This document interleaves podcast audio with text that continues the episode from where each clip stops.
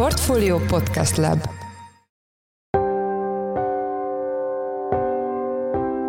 Mindenkit üdvözlünk, sziasztok! Ez a Checklist a Portfolio podcastje március 22-én szerdán. Az adás első részében a magyar bankrendszer stabilitásával foglalkozunk. Tételesen végigvesszük, hogy az egyes banki mutatók miben különböznek a 2008-astól. 2008-ban azt láttuk, hogy ha megingott a bankoknak a tőkehelyzete, akkor az adófizetők léptek be, tehát költségvetési pénzekből pótolták a bankoknak a tőkét.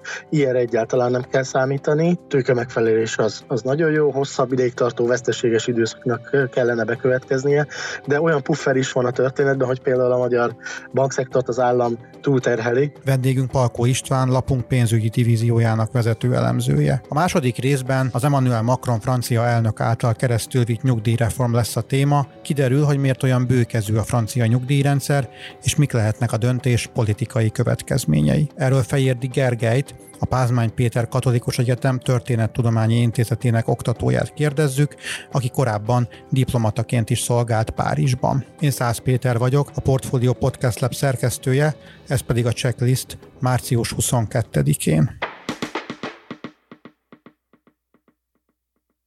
A nemzetközi bankpiaci hírek hallatán sokakban felmerülhet a kérdés, hogy ez miként hat a magyar piacra, mennyire sérülékenyek a hazai vagy itthon működő bankok, mit tanultak egyáltalán 2008-ból. Itt van velünk a telefonban Palkó István, lapunk pénzügyi divíziójának vezető elemzője. Szia! Szia Péter, köszöntöm a hallgatókat! Elsőként kérlek, vessük össze a fő kockázatokat a 2008-as helyzettel, mint például a likviditás, külföldi tőkének való kitettség, devizahitelek. Igen, ugye vannak a stabilitási mutatók, elsősorban a tőkére és a likviditásra szoktunk itt gondolni. Vannak olyan üzleti mutatók, amelyek a bankoknak kockázatait mutatják, például a nem teljesítő hiteleknek a tőkéhez viszonyított aránya, a hiteleknek a növekedése, tehát mennyire idéztek elő a bankok túladósodottságot.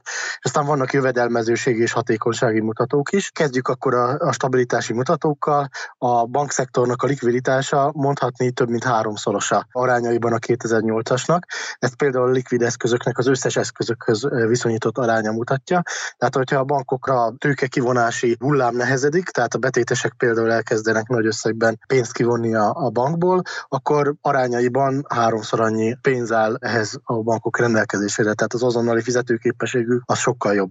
Hasonlót mutat a hitelbetét mutató is, ami 2008-ban 140-150% fölött volt, attól függ, milyen metodikát nézünk. Ma szintén attól függ, milyen számot nézünk, de 60-80% között van valahol.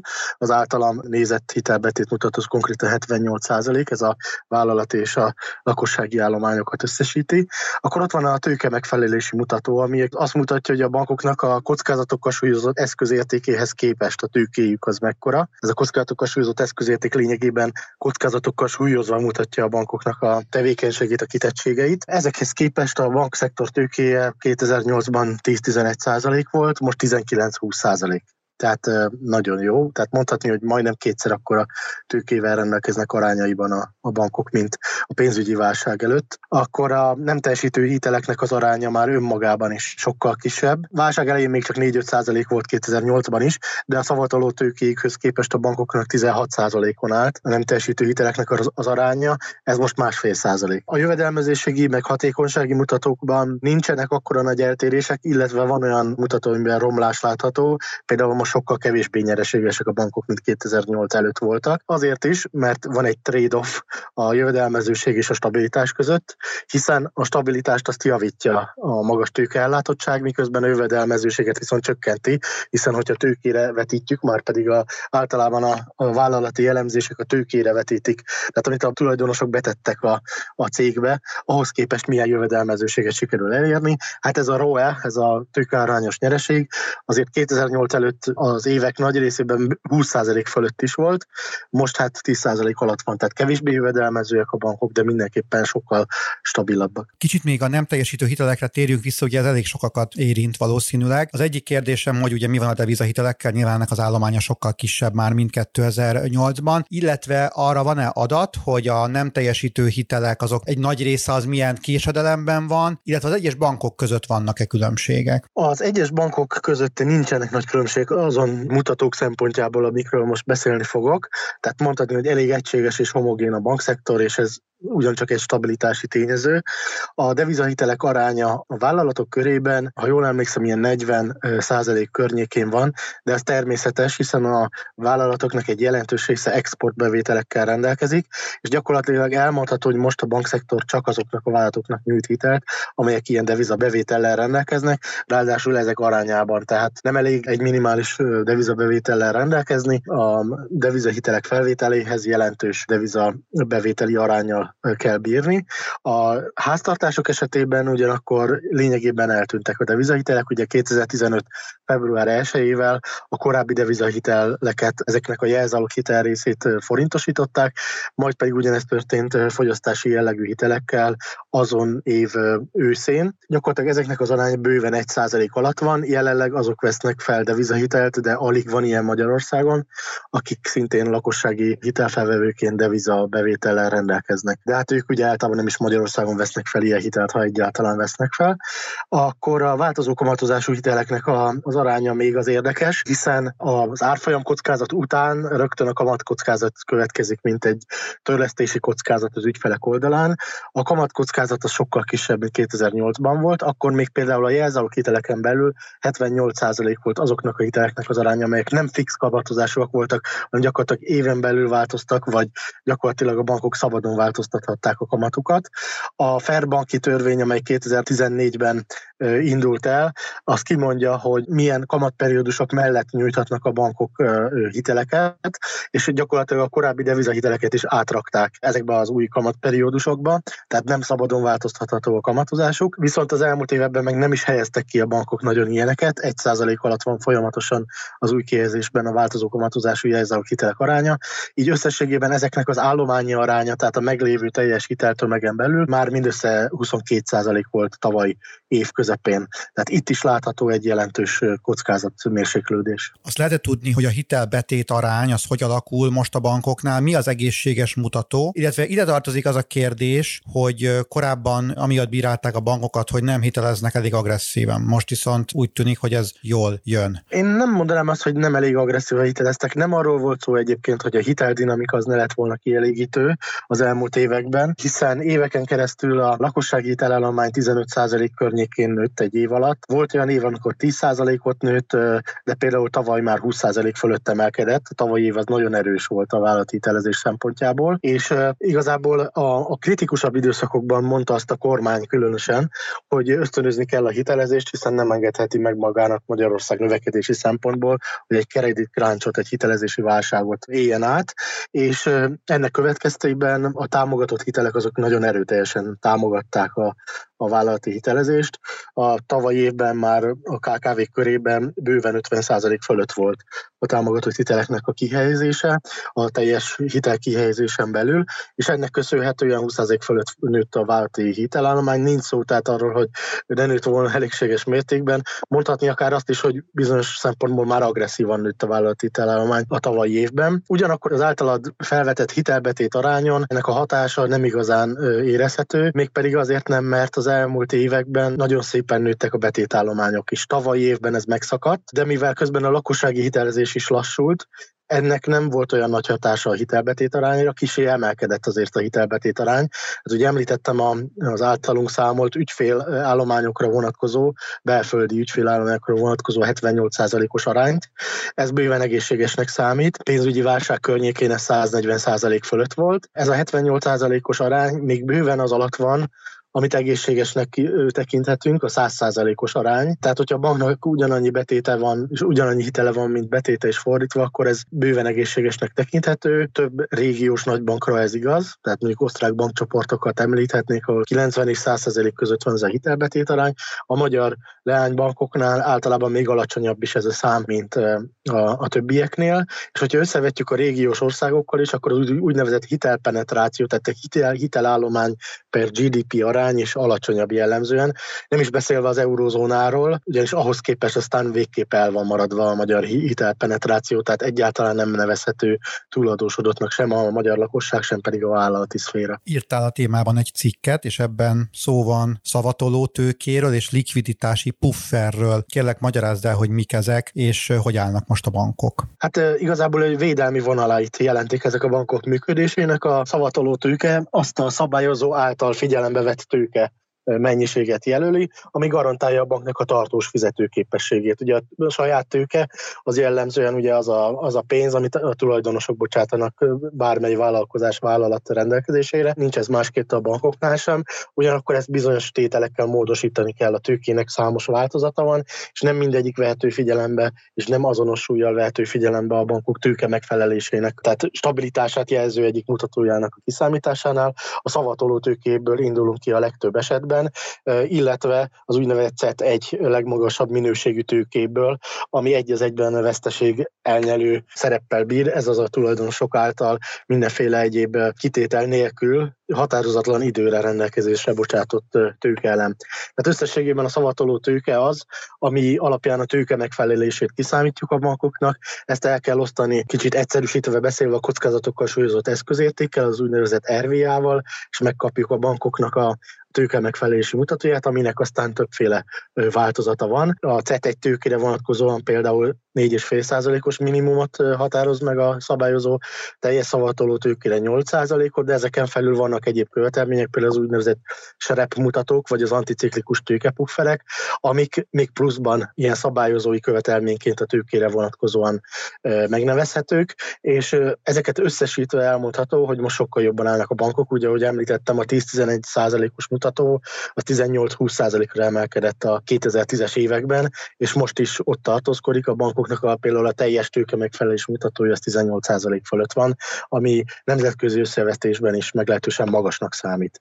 A likviditási mutatók is ott vannak, ugye ezeket pedig a likviditási pufferre vonatkozóan, vagy azokkal kapcsolhatjuk össze. Likviditási puffernek azt nevezzük, hogy például egy 30 napig tartó forrás kivonás hatásán felül még a bankoknak milyen extra likviditásuk van, tehát olyan szabadon felhasználható eszközök, vagy könnyen likviddé tehető eszközök, amelyek arra alkalmasak, hogy a bank helytálljon kötelezettségeinek akkor is, hogyha egy jelentősebb forráskivonás, például betétkivonás sújtja a bankot. És ebből a szempontból is a követelményeket túl teljesíti a magyar bankszektor, például az LCR mutató, ez a likviditás fedezeti ráta, ez 70%-kal múlta felül 2022 végén a szabályozói minimumot, és egy később bevezetett úgynevezett nettó stabil finanszírozási mutató is van, ez az NSFR rövidítésű, ami szintén EU-s szabályozáson alapul, ez pedig több mint 37%-kal múlta felül a szabályozói minimumot 2022 végén. Szerinted akkor megvan annak az esélye, hogy mégiscsak állami likviditásra legyen szüksége a magyar bankoknak, hogy az esélye nagyon kicsi a jelenlegi helyzetben? Ugye 2008-ban azt láttuk, hogy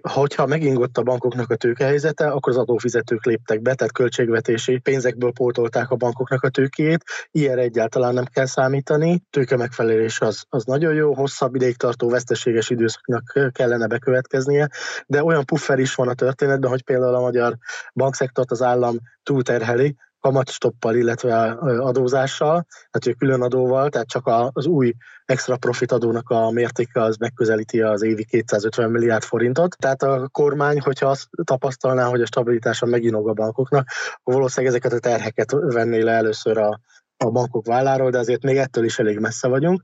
A másik pedig a likviditási dolog, amire rákérdeztél, ugye, hogyha állami likviditásról van szó, akkor nem általában a költségvetés jön a képbe, hanem a jegybank, és a jegybank pedig korlátlan pénzteremtő képességgel rendelkezik lényegében. Legutóbb talán a törlesztési moratórium járványidőszaki bevezetésénél láttuk azt a nagy összegű elköteleződést a jegybank részéről, ami egy ilyen óriási likviditási segítséget jelentett. Lényegében azt a pénzt, amit a moratórium alatt nem fizettek be az ügyfelek, azt a jegybank által likviditási segítség formájában, és akár ez is fennáll, mint lehetőség, hogyha bármelyik banknak meginogna a likviditási helyzete, de egyelőre ettől is messze állunk, szóba se jött ilyen lehetőség, hogy amiatt, mert esetleg valamelyik banknál túlzott a betéti kiáramlás, akkor a jegybanknak be kéne avatkoznia, ilyen hír egyáltalán nem érkezett az elmúlt időszakban egyik banktól sem. Ez a pénzteremtés, amiről beszéltél, ez nem veszélyes a jelenlegi inflációs környezetben? Bizony, ennek megvannak ilyen hatásai is. Kérdés, hogy ezt valamiképpen tudják esetleg sterilizálni, valamiképpen kiszívni a többletlikviditást a teljes bankszektorból, miközben esetleg egyes bankoknak segítséget nyújtanak.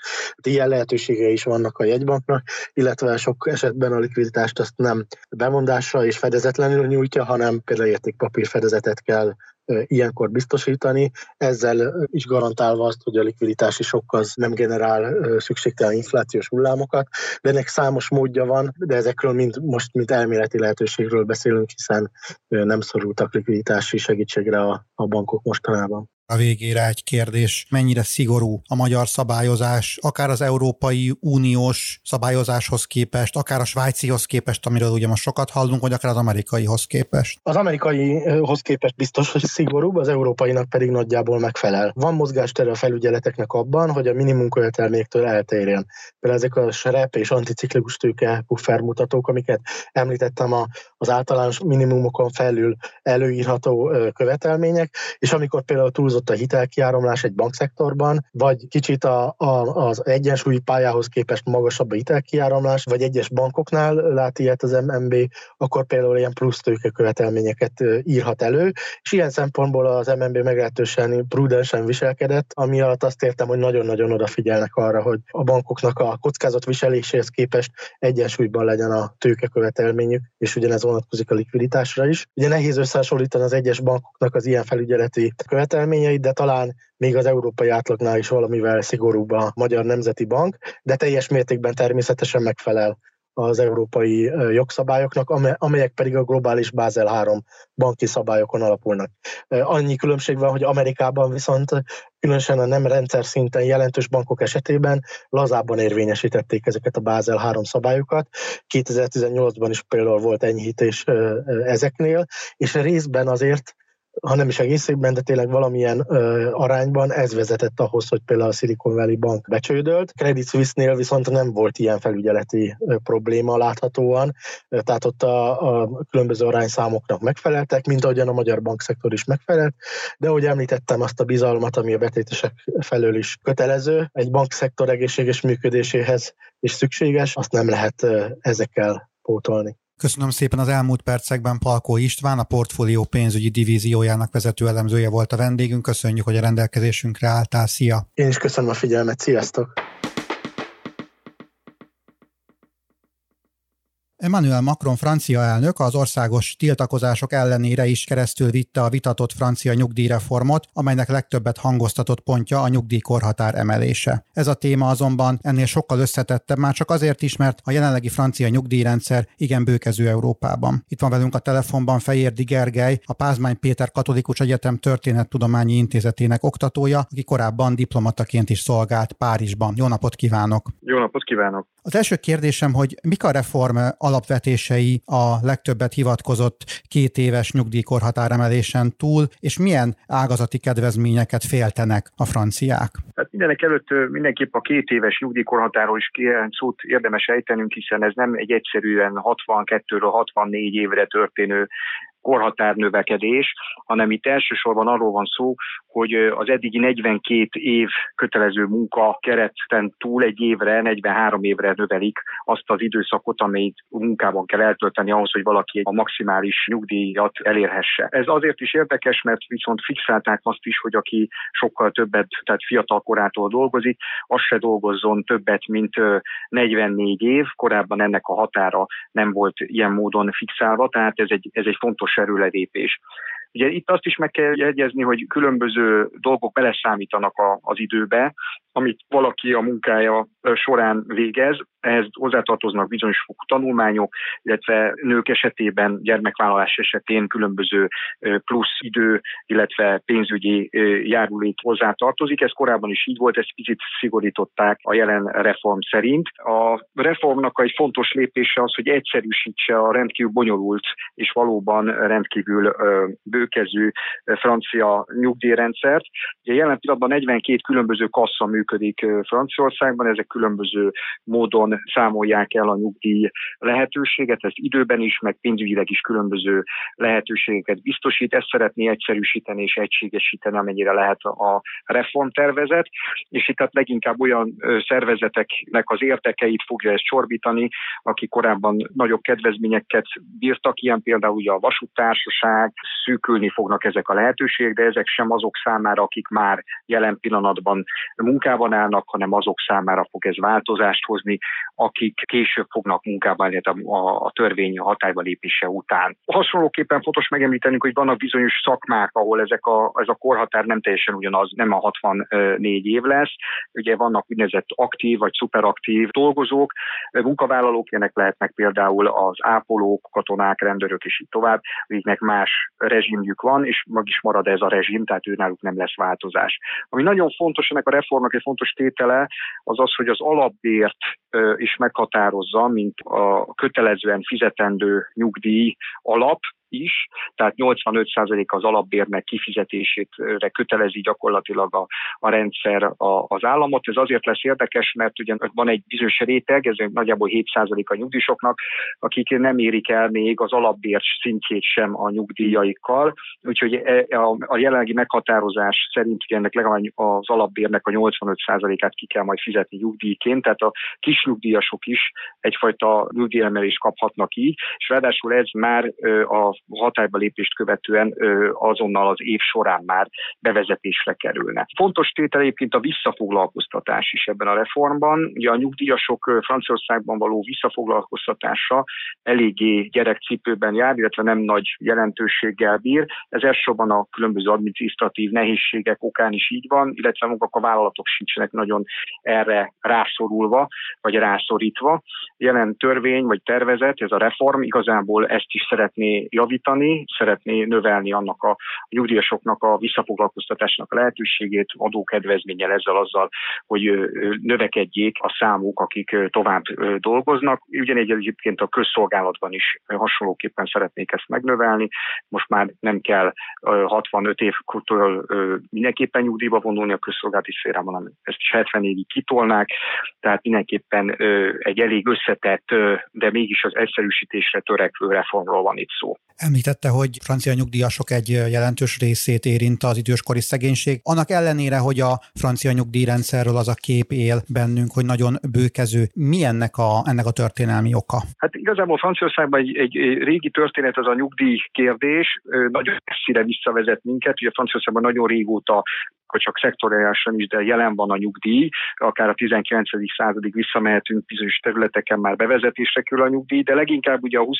századi történelem hozza meg azt a korszakot Franciaországban, ahol közösen a két háború közti időszak, aztán meg a háború utáni időszak, amikor egy elég bőkezű szociális hálózati alakul ki, és ezen belül a nyugdíjrendszer is ehhez kapcsolódik, alakul ki Franciaországban, ami ugye egyfajta szimbólumá is vált itt az elmúlt évtizedekben, és ez emiatt a bármilyen módon való megváltoztatása az egyfajta, majdnem, hogy azt mondhatjuk, identitás kérdés is a francia társadalom számára, hiszen ezek a társadalmi szociális jólétnek a kérdései Franciaországban egy nagyon fontos elemei a társadalmi kohéziónak is talán, azt mondhatjuk, meg egyáltalán hozzátartozik a francia léthez, hogy egyfajta szociális jólétet próbál biztosítani, és ennek része a nyugdíjrendszer is. Ezért ehhez való hozzányúlás bármilyen módon is, akár minimálisan negatívan érint is a lakosságot, nyilvánvalóan ez felháborodáshoz vezet. Miként hathat ez a szigorítás más, mondjuk európai országok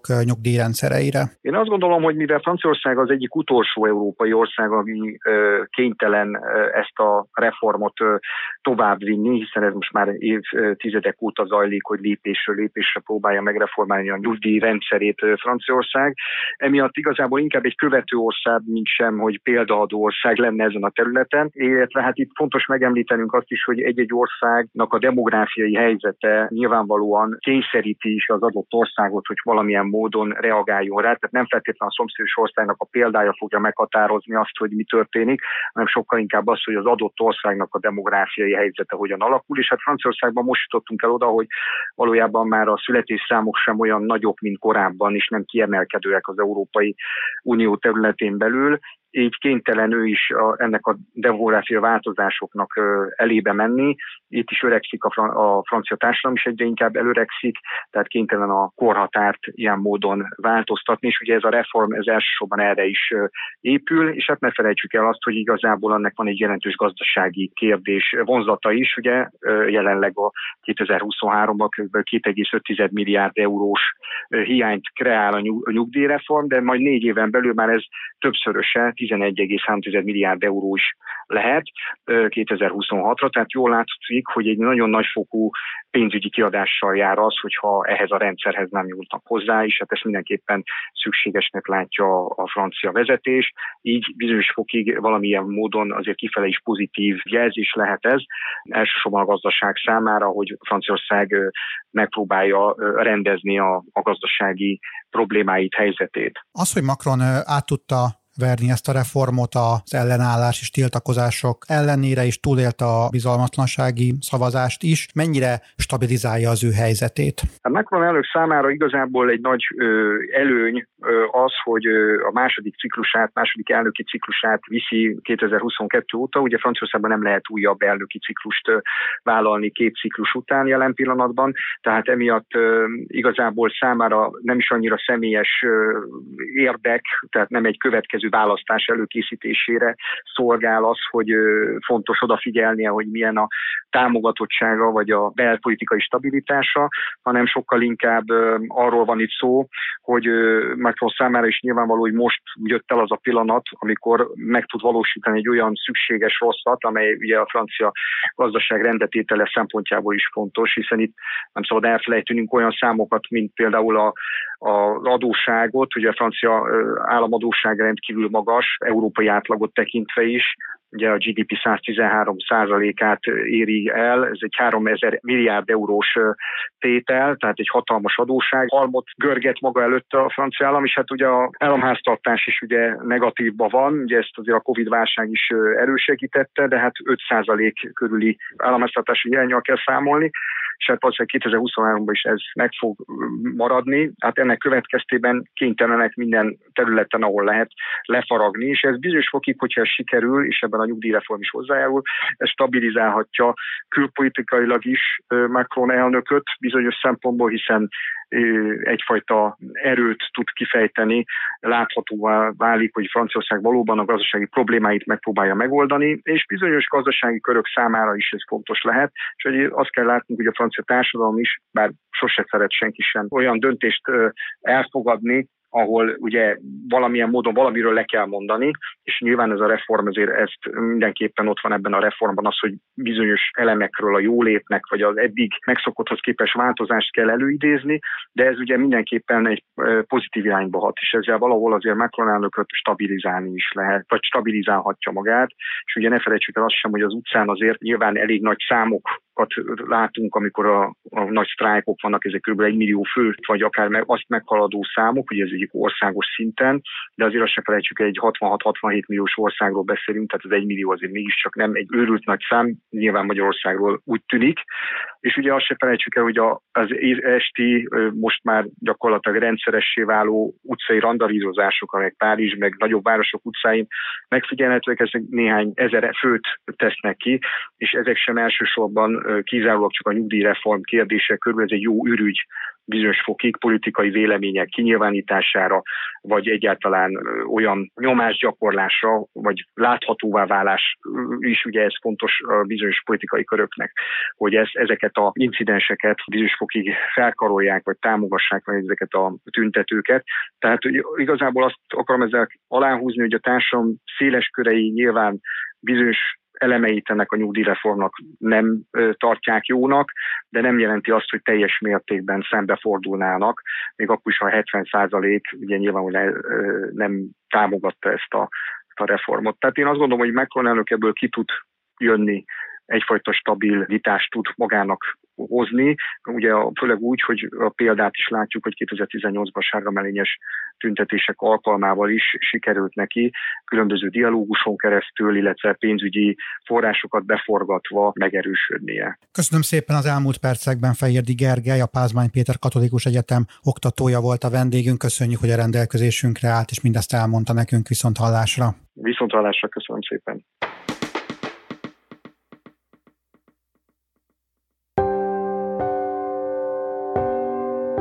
Ez volt már a Checklist, a Portfolio munkanapokon megjelenő podcastje. Ha tetszett a műsor, és nem tetted volna meg, iratkozz fel a Portfolio Checklist podcast csatornára valamelyik nagyobb platformon, például Spotify-on, Apple vagy Google Podcasten. Ha segítenél nekünk abban, hogy minél több hallgatóhoz eljussunk, értékelj minket azon a platformon, ahol ezt az adást meghallgattad. A mai műsor elkészítésében részt vett gombkötő Emma, a szerkesztő pedig én voltam, Szász Péter. Új műsorral csütörtök délután 5 óra körül jelentkezünk. Addig is minden jót kívánunk, sziasztok! Reklám következik.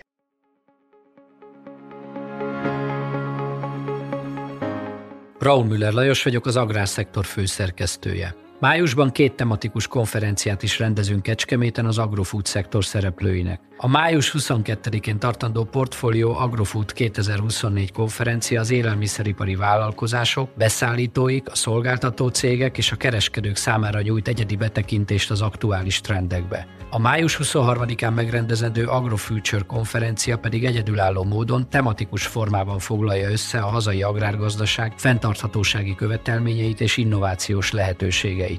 Jöjjön előre is, részletek és jegyek a portfolio.hu/rendezvények oldalon.